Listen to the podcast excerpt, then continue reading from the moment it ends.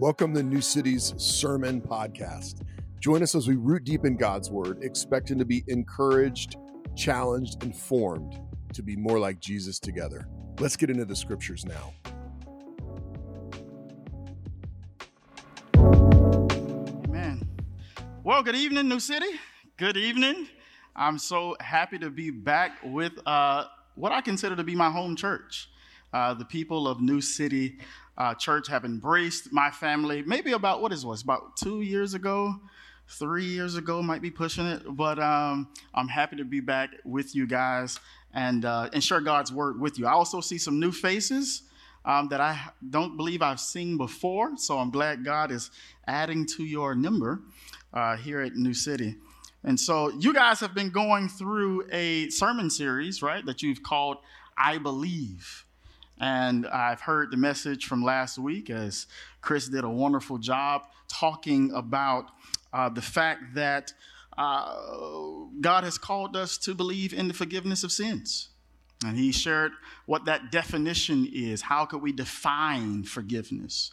And he also shared um, how could we be practicing forgiveness in our own lives and the cost of forgiveness. And um, I got to say, brother, you did a wonderful job explaining that. And um, I'm not sure if I was on that email, but um, I'm glad you took that one because uh, forgiveness is a tough topic. And um, I thought you did a really good job explaining it um, and encouraging our people to do it more often or here at New City. And so today, uh, I've been tasked with sharing a message about the communion of saints as we're continuing to go through this uh, series that you guys have called um, uh, I believe, and you've been using the Apostles' Creed as sort of a launching pad to dive into uh, the things that God shares in His Word about what um, His people should believe uh, according to His Word. And here's why um, I think this is important that we, the communion of saints, should be passionate about service. About service. It's because God saved us and He served us when He did it. Saved people serve people. We see that all throughout the Bible. And we know that God, like an experienced waiter, Jesus came up to our life and He served us with His compassion. He served us with His love, His care. Uh, I fell in love with Jesus when I first read the book of Matthew, and I'm watching him go through town to town, and he's ministering to the sick, and he cares about people. He's serving them well. He has served us his love when he saved us, met us in that dark situation that we was in as we cried out for help. And Jesus served us well, and he calls us as his children uh, the children of his father to serve others as well. We get to participate in that thing and see what it feels like to be a blessing to others the way Jesus has uh, blessed us. Amen. And so today we are uh, in the Gospel of Mark, and Mark is writing to the Romans, and there's a bit of a problem. Romans believe that Christ crucified is foolishness. You see, Romans valued a warrior, strong and mighty person, you know, wielding a sword and, and shield. But Mark is writing about this king, and he's telling them about this strong and mighty man who yet submits his, his, his will to another. He submits his will to, to his father. Mark pictures a powerful individual capable of awesome miracles who willingly suffered to save lost humanity. This evening, want us to focus on this one thing. Here's the thought because Jesus fulfilled his Father's request in giving his life for people, we can experience ultimate fulfillment in doing the same. Today, I want to inspire and challenge you to embrace a culture of serving and blessing others as we explore what it would look like for us here at New City to accomplish this goal together. The title of this message is The Joy of Selflessness Finding Fulfillment in Service.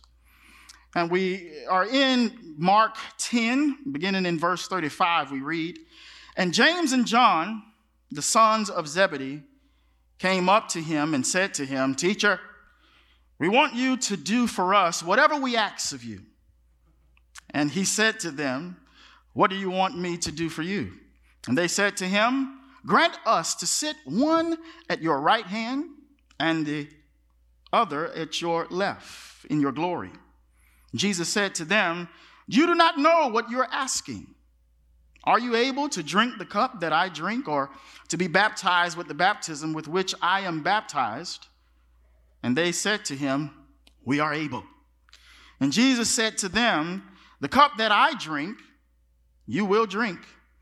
And with the baptism with which I am baptized, you will be baptized. But to sit at my right hand or at my left is not mine to grant, but it is for those for whom it has been prepared.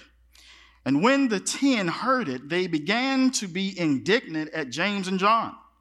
And Jesus called them to him and said to them, You know that those who are considered rulers of the Gentiles lord it over them, and their great ones exercise authority over them. But it shall not be so among you. But whoever would be great among you must be your servant, and whoever would be first among you must be slave of all. For even the Son of Man came not to be served, but to serve, and to give his life as a ransom for many. This is the reading of God's word. Let us pray. Father God in heaven, Lord, we come before your word today uh, looking to hear from you. Some of us are experiencing uh, tough times in life, pain and suffering. And God, we, uh, we really need to hear a supernatural message. And so, Father, I ask that you would open up our ears and our hearts to receive what you have in your word. Speak through me now, that my voice will begin to dwindle and you would stand in front of your people and you would share, like a good shepherd, the nutrients of your word that you need or that you would desire us to have. Lord, I ask these things in your Son, Jesus' name. Amen. Now, there are two well known schools who drifted off of their original mission.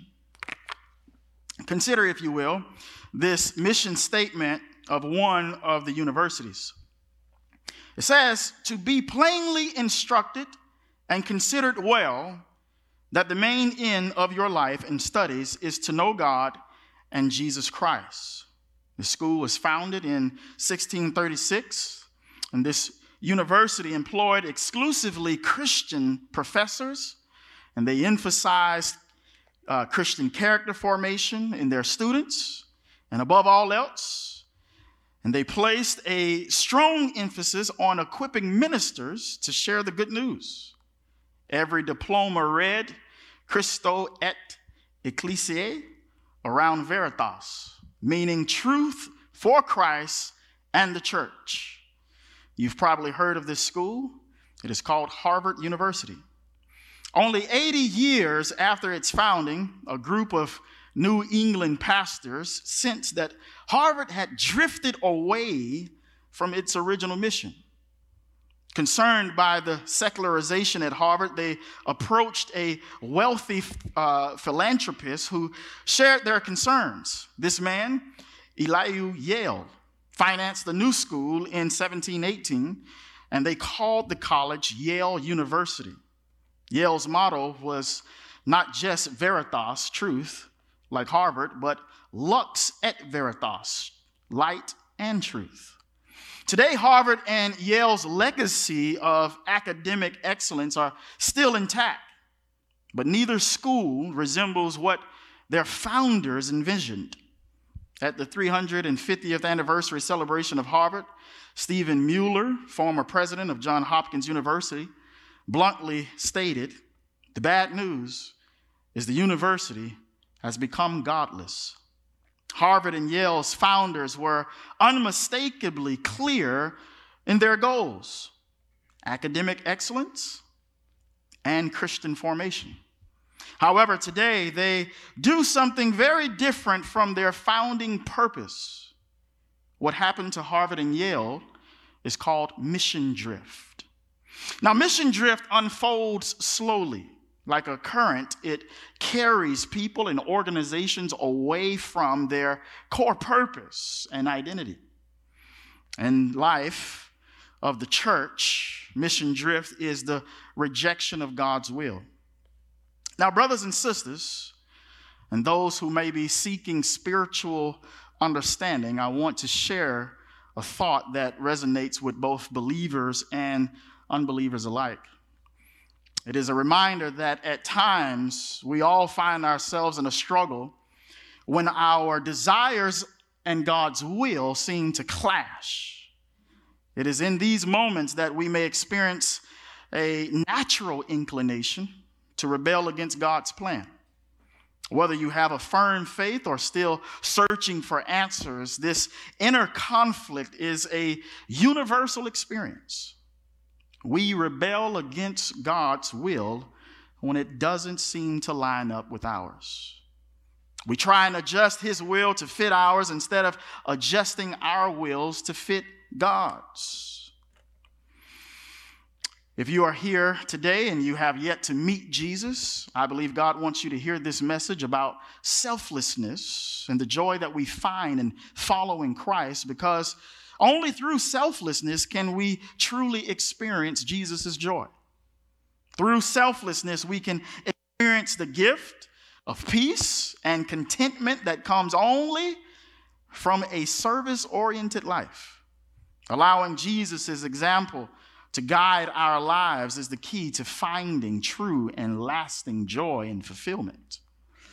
If you are here today and you are a Christ follower, it's good for you to hear this message this evening because you need to know the temptation that we face to drift away from God's mission for our lives and how to overcome that temptation.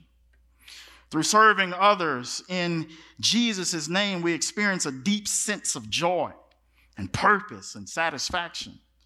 However, a lack of serving or a life of service without Christ at the center can lead to emptiness and dissatisfaction.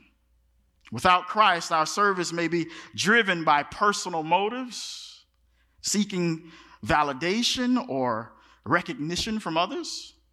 It becomes a self centered endeavor, lacking the true transformative power of Christ. True fulfillment is found when our service is rooted in Christ's sacrificial love and directed towards glorifying Him and loving others genuinely. Only through Him can our service have eternal significance and bring genuine fulfillment to our lives. You see, service is at the heart of the communion of saints.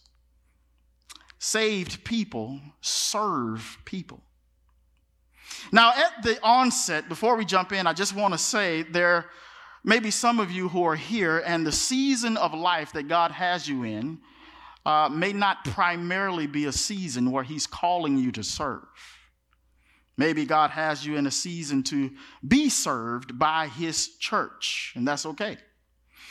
Whether it's physical health or pregnancy or emotional or your mental state, God has placed you in this season that you may experience the service and love of your church.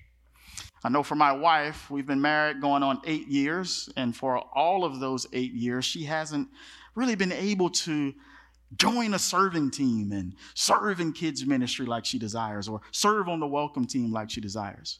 Because for all of those eight years, we have been pregnant year after year, one after another.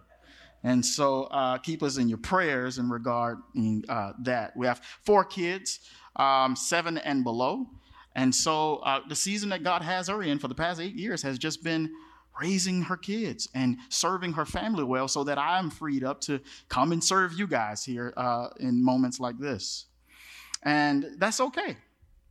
And when it's your turn, if that's you in a season where you're being served, when it's your turn, um, you will understand the, the compassion that God calls us to as He's developing those, those emotions in your heart as you sort of sit back and, and, and be served. And when God unleashes you to serve other people, you will understand what it's like and you would really engage in it in a genuine in the genuine sense. But today, here in our text, we see that Jesus is the suffering servant who came to bear the sins of the world. And the servant desires his disciples to be servants of all. His disciples must never drift away from the mission that he's called us to a life of serving him and, and serving others. Here in Mark 10, Jesus addresses his disciples' desire for positions of authority and prominence. He tells them that in contrast to the world's understanding of leadership, greatness in his kingdom comes through serving others. He doesn't condemn the desire to be great. He just says your perspective about it is wrong in my kingdom. And he shares with them this, this message. Jesus explains that he himself came not to be served, but to serve and give his life as a ransom for many. This passage emphasizes the importance of humility and selflessness and a servant's heart in following Jesus' example and fulfilling our purpose as his disciples. Now, I want you to clearly see the structure of this text so that you may get a good feel for what's happening here. Here we see Jesus and two brothers talking. And John, uh, in Mark 10, 35 through 45, James and John are the two brothers who are asking Jesus for a favor. First, we see the requests in verses 35 through 37. They say, In your glorious kingdom, we want to sit in places of honor next to you. Then we see the refusal in verses 34 through 30, uh, 38 through 39. Jesus says, You don't know what you're asking. Then we see the restriction in verse 40. He then says that the Father, not the Son, will determine future seating arrangements. Then we see the resentment in verse 41. Upon learning all of this, the other 10 disciples become upset at James and John. Lastly, Lastly, we see the review in verses 42 to 45. Jesus uses this stressful situation to demonstrate his mission and true greatness to his disciples. Now, as we look to answer what it means to believe in the communion of saints, there are three things that I want you to get out of this passage today. Number one, the disciples of the servant must avoid selfishness.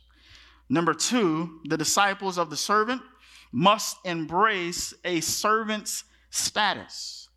And number three, if we have time to get to it, the disciples of the servant must take action and trust in the Lord's strength.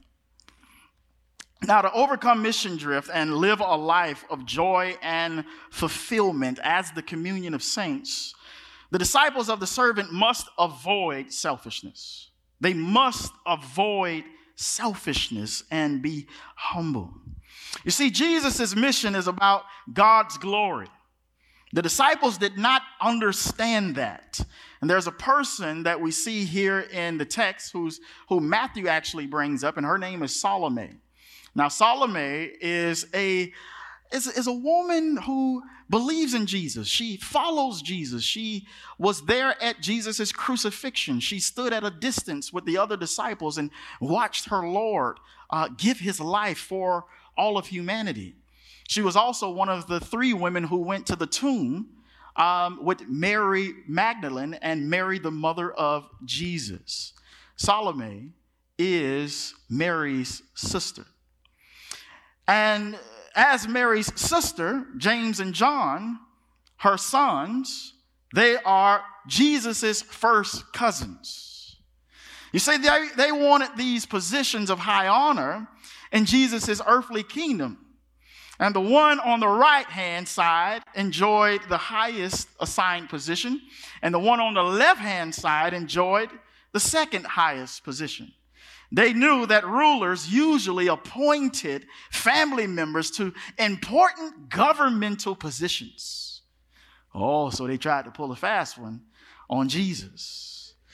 And they figured that they had the right to ask him this since, you know, we first cousins. Y'all know how them cousins are, right?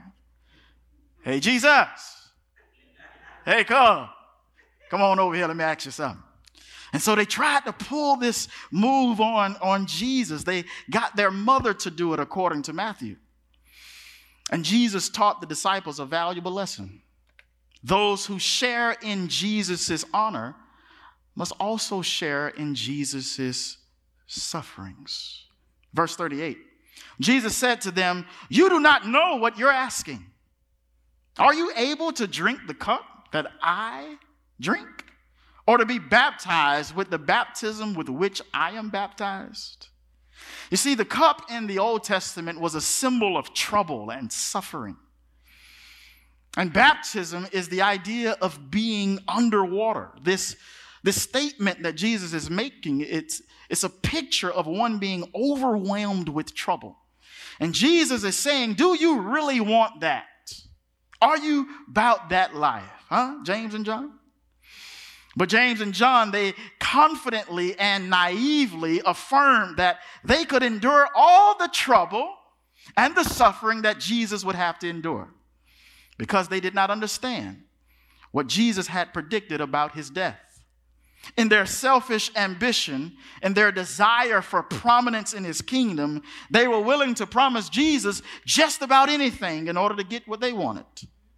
They were selfish, self seeking. They were about themselves. And if we're not prayerful and careful, the same thing can happen to us as well. How does this play out in the life of the church today? Some of us aren't down with the mission of Christ if it's not our idea. If we didn't come up with it, if we are not leading the charge, if we can't get the credit for it, if people are not leaving talking about how well we did, we have to be careful.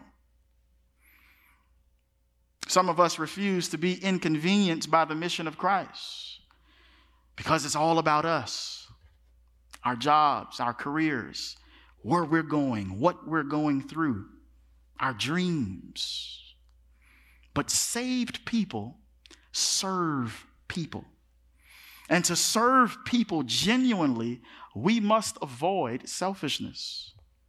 Now, there are five things that I want you to know about selfishness and why we must avoid it at all costs.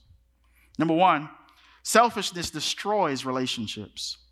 Selfishness hinders our ability to build and maintain healthy relationships. Philippians 2 3 through 4 urges us Verse 3 Do nothing from selfish ambition or conceit, but in humility count others more significant than yourselves. Let each of you look not only to his own interests, but also to the interests of others. By prioritizing our own desires above the needs of others, we, we simply damage the foundation of love and unity upon which relationships actually thrive. The second reason why we must avoid selfishness is, is this selfishness contradicts God's command to love. Can't love if we're selfish. In Mark 12 31, Jesus teaches love your neighbor as yourself. Self Selfishness goes against this commandment as it forces or focuses solely on self interest rather than extending love and care to others. By embracing selfishness, we fail to fulfill the greatest commandment Jesus has given us. The third reason why we must avoid selfishness is this selfishness hinders spiritual growth. Galatians 5 22 through 23 highlights the fruits of the Spirit, which include love, joy, peace, patience, kindness, goodness, faithfulness, gentleness, and self control. Selfishness stands in direct opposition to all of these qualities, inhibiting our spiritual growth and maturity. To grow closer to God and become more Christ like, we must actively work to overcome our own selfish tendencies. The fourth reason why we must avoid selfishness is, is this selfishness leads to discontentment. Ecclesiastes 5:10 reminds us whoever loves money never has enough. Whoever loves wealth is never satisfied with their income. Selfishness often manifests in an insatiable desire for personal gain and acclamation or wealth and possessions. However, scripture warns that pursuing such self centered desires only leads to dissatisfaction and perpetual cycle of more and more wanting of things. The last reason why we must avoid selfishness is that selfishness hinders kingdom impact. As followers of Christ, our mission is to spread the gospel and impact the world for the kingdom of God. But selfishness, however, narrows our focus to self preservation and personal gain, limiting our effectiveness in fulfilling this calling. Jesus instructs us in Matthew 5 16, let your light shine before others, that they may see your good deeds and glorify your Father in heaven. Selfishness hides the light and inhibits our ability to positively influence those around us. Now, the question that I want to ask you this evening is how selfish is your life? Can your life be characterized by selfishness? Not just the moment. Now, we all have moments now. You know, I'm a little selfish when it comes to getting my plate of food. I like to sit down in front of the TV. Hey, kids, don't ask me for nothing. I'm just going to eat my food, okay, in peace. We all, we all have selfish moments, but is your life dominated by selfishness? Do you live a selfish life? Are you experiencing mission drift today? Have you drifted away from exalting Christ to exalting yourself. If that's you today, you're not alone. All of the, the disciples experienced mission drift at one moment or another. And every one of us in this room is capable of doing the same. I want to lovingly say to you this evening, my brother or my sister, if that's you, you need to repent and turn back to pursuing God's glory, making Him famous, to making life about Him, making Him your first priority. There was a church in the book of Revelations who Jesus says, You need to return to your first love. It is clear that both James and John repented because throughout the New Testament we see that Jesus meant the world to these men. They were the first and the last apostles to die. As far as I'm concerned, as much as I know, they could be on his right and in his left in the kingdom. They were the first and last to die. They were the bookends of the apostles. One on the left, one on the right. They thought Jesus was worth giving their life for. New City, right now, today, let's move towards closing any portals we find in our lives and in our hearts that leads us towards selfishness. By asking ourselves the important but challenging questions How much does Jesus mean to me? How much does he mean to me? Am I committed to following Jesus or am I just interested in following Jesus? The blood bought church of God is not made up of people who are just interested but not committed. Commitment says that you will do whatever is necessary in order to love God and love people. Interested means that you will only do what is convenient. New City, I want to encourage you to recount with me during this season the true cost of what it means to be a disciple of Jesus. As we come to an end of this sermon series, this I Believe sermon series, I think it'll be a good idea to count the cost to be a follower of Jesus. Recount that cost of what it means to actually follow Him. How much would it take to be His follower? How much is Jesus calling us to give? How much of us does He want? Everything. Everything. And he deserves it. Amen. Jesus says, No one who puts his hand to the plow and looks back to the things behind is fit for the kingdom of God. Jesus calls us to avoid selfishness and make him our everything. Back to the text. Here in verses 41 through 44, Jesus checks James and John for their self centered ways, and a fight almost breaks out among the disciples. Verse 44, uh, 41. And when the ten heard it, they began to be indignant at James and John. When they heard what? When they heard what James and John asked, they got mad about it. Now, this jealous reaction of the other disciples might uh, have meant that they was also motivated by selfish ambition. Jesus had just taught them this lesson about greatness in his kingdom in chapter 9. And here we are in chapter 10, and he got to repeat that thing. New City, we, we got to see this. Selfishness is a fierce enemy of the church. The disciples were about to fight each other over it. And it is very tempting to make this thing all about ourselves. But Jesus calls us to something else. Saved people serve people. Rule and authority in God's kingdom come as a result of humble and faithful service, not before it, as a result of it. And the disciples needed to concentrate on present service rather than future honor. And how are they to do that? Well, Paul talks about it here in Galatians 5. He says it this way, verse 13 For you were called to freedom, brothers.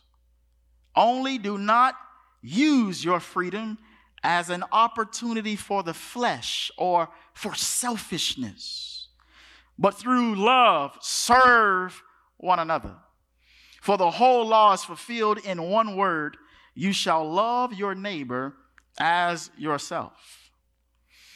Disciples are to willingly place themselves under others that they may lift them up, encourage them, build them up. This is the mindset of a biblical disciple. A disciple knows it's not about me. It's about you.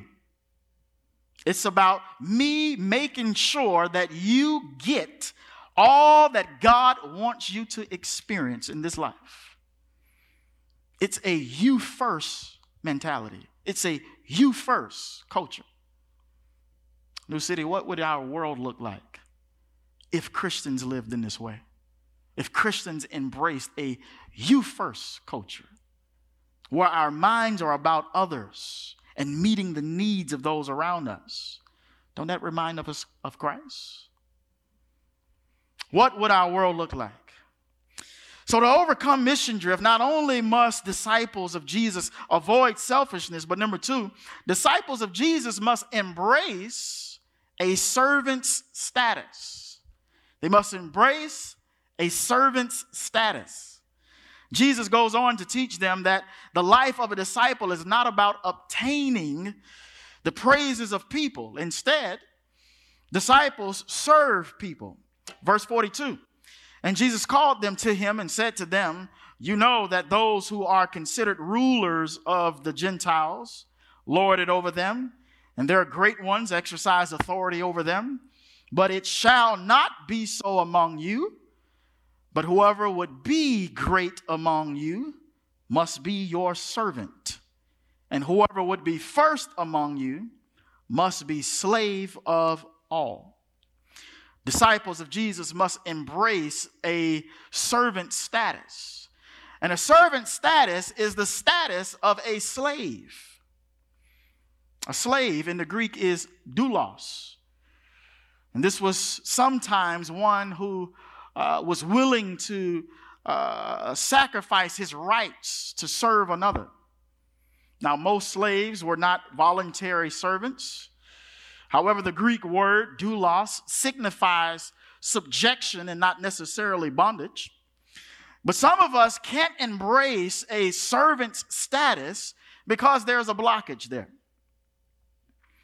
And I believe God would like to set us free from this because we see it here in the text. Some of us have been tortured by the idea of slavery. Every time it comes up in the Bible or in the church, we're tormented by it. And the truth is, the Bible doesn't condemn slavery. The Bible condemns the practice of unfairness towards slaves. Now, the horrific history of American slavery pollutes the idea of what slavery was intended to be. In fact, the best way to poorly interpret this passage is by looking at this passage through a Western lens.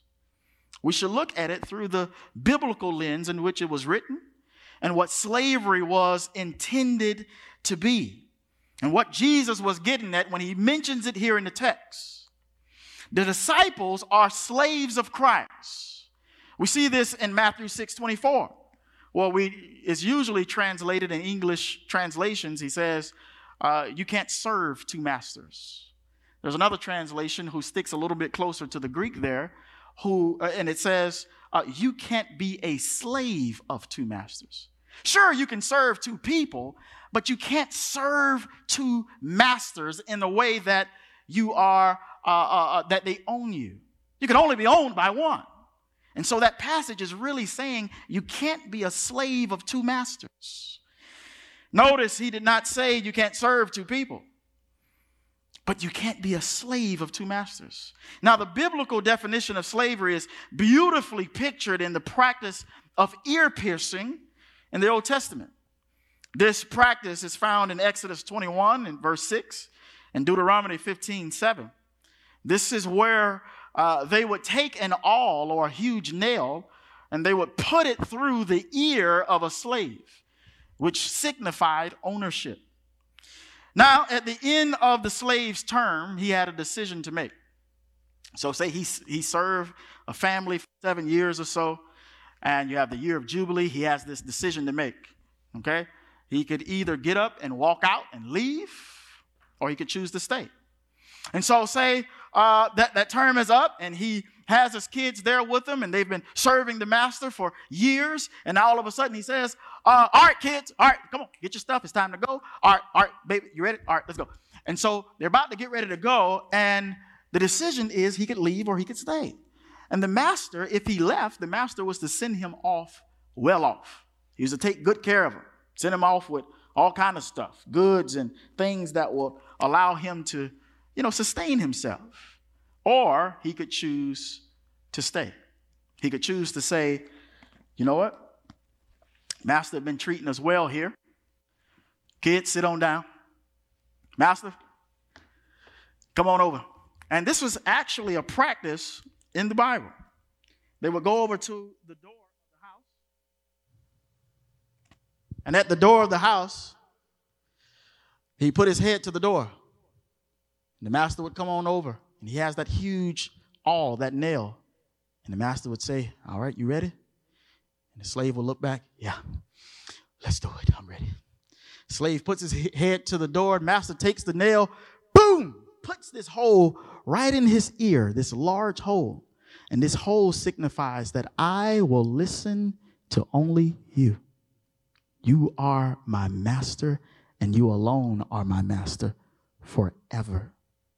And the master is to take good care of him.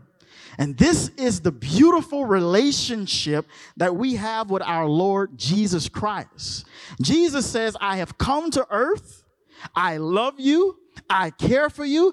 I bought you with my blood. You are mine. We are the children of God. And it's uh, uh, important for us to know that in God's kingdom, his children, his sons and daughters are servants. That's why we must be careful of viewing ourselves as mere volunteers.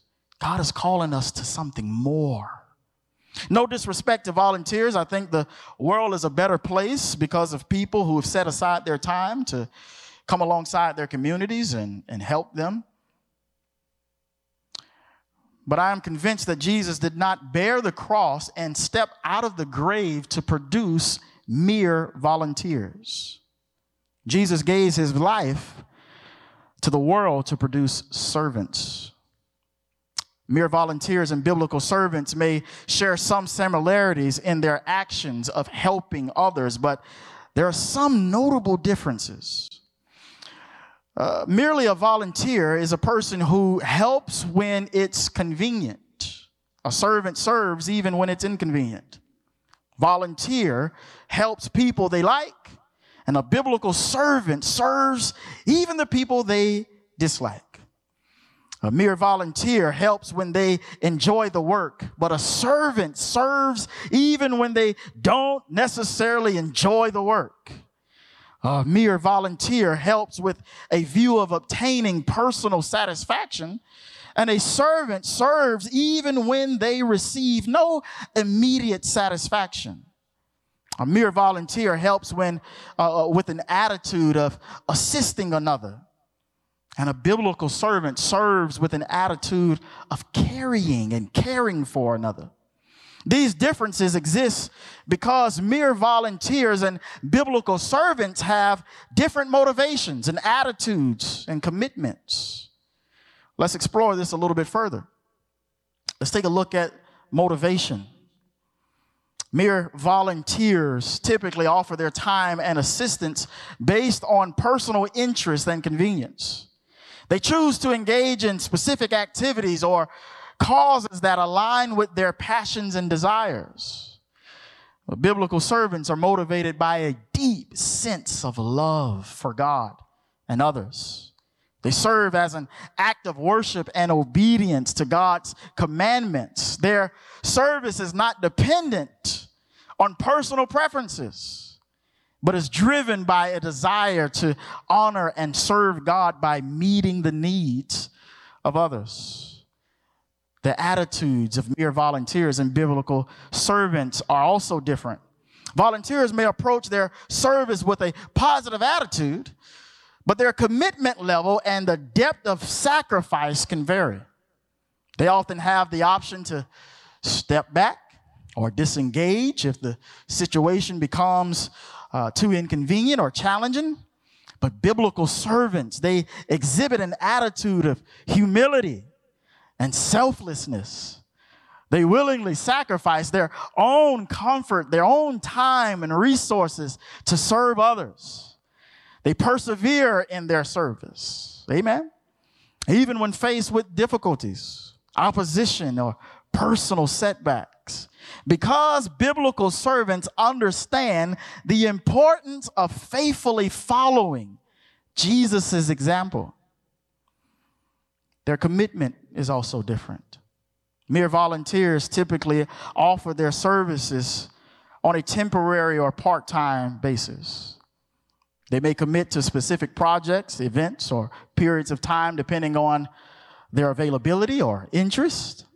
Their commitment level can fluctuate because uh, uh, of personal circumstances. But biblical servants demonstrate a lifelong commitment to serving Christ and others. Amen. They view service as a continuous lifestyle rather than a sporadic activity.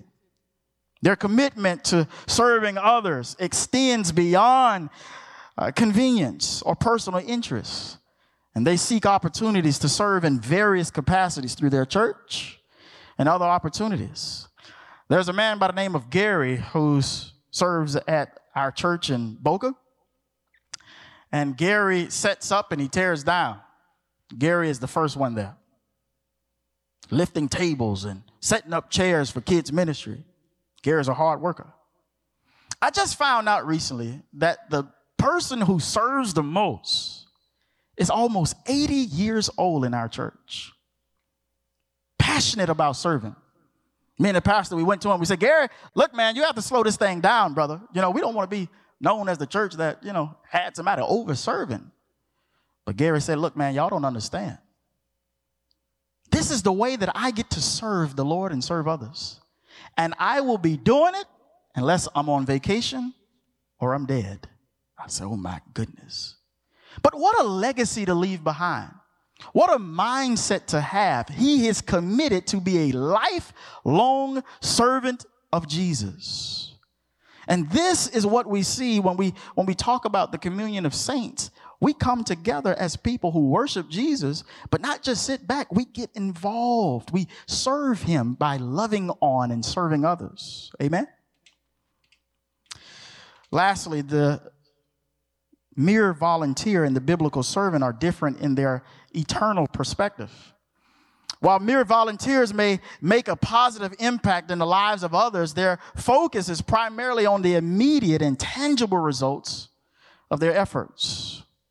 Biblical servants have an eternal perspective. They recognize that their service is part of God's greater plan to bring his kingdom on earth. They understand that their acts of service can have eternal implications as they contribute to the advancement of God's kingdom. What we see here is while both mere volunteers and biblical servants engage in acts of service, biblical servants demonstrate a deeper level of commitment, motivation, attitude, resilience on God, uh, reliance on God, and eternal perspective. They serve not out of personal interest or convenience, but out of genuine love for God and others, seeking to honor and glorify Him in all that they do. Jesus sees the church as servants. Do we see ourselves that way? Do you see yourself through the eyes of Jesus as his servant? Or do you see servitude as being too far beneath you. Oh man, I can't do that. That's, that's not me, that's not my style. Are you determined to make yourself famous or are you determined to live for the fame of Jesus?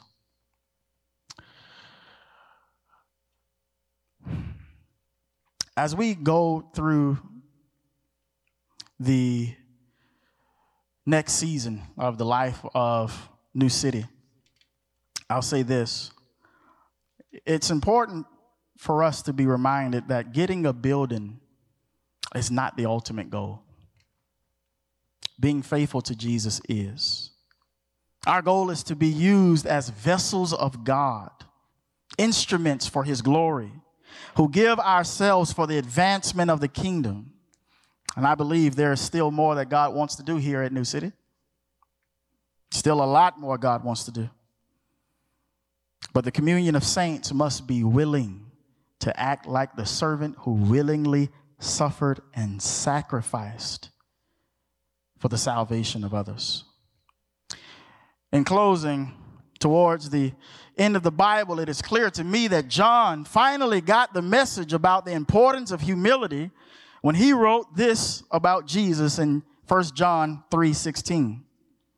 He said, Jesus laid down his life for us, and we ought to lay down our lives for the brothers and sisters. New City, to that end, let us pray. Thank you for joining with us as we rooted deep in God's Word.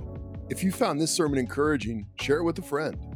You can learn more about New City by going to newcityhh.com or checking us out on social media by searching New City HH. We'll see you next week.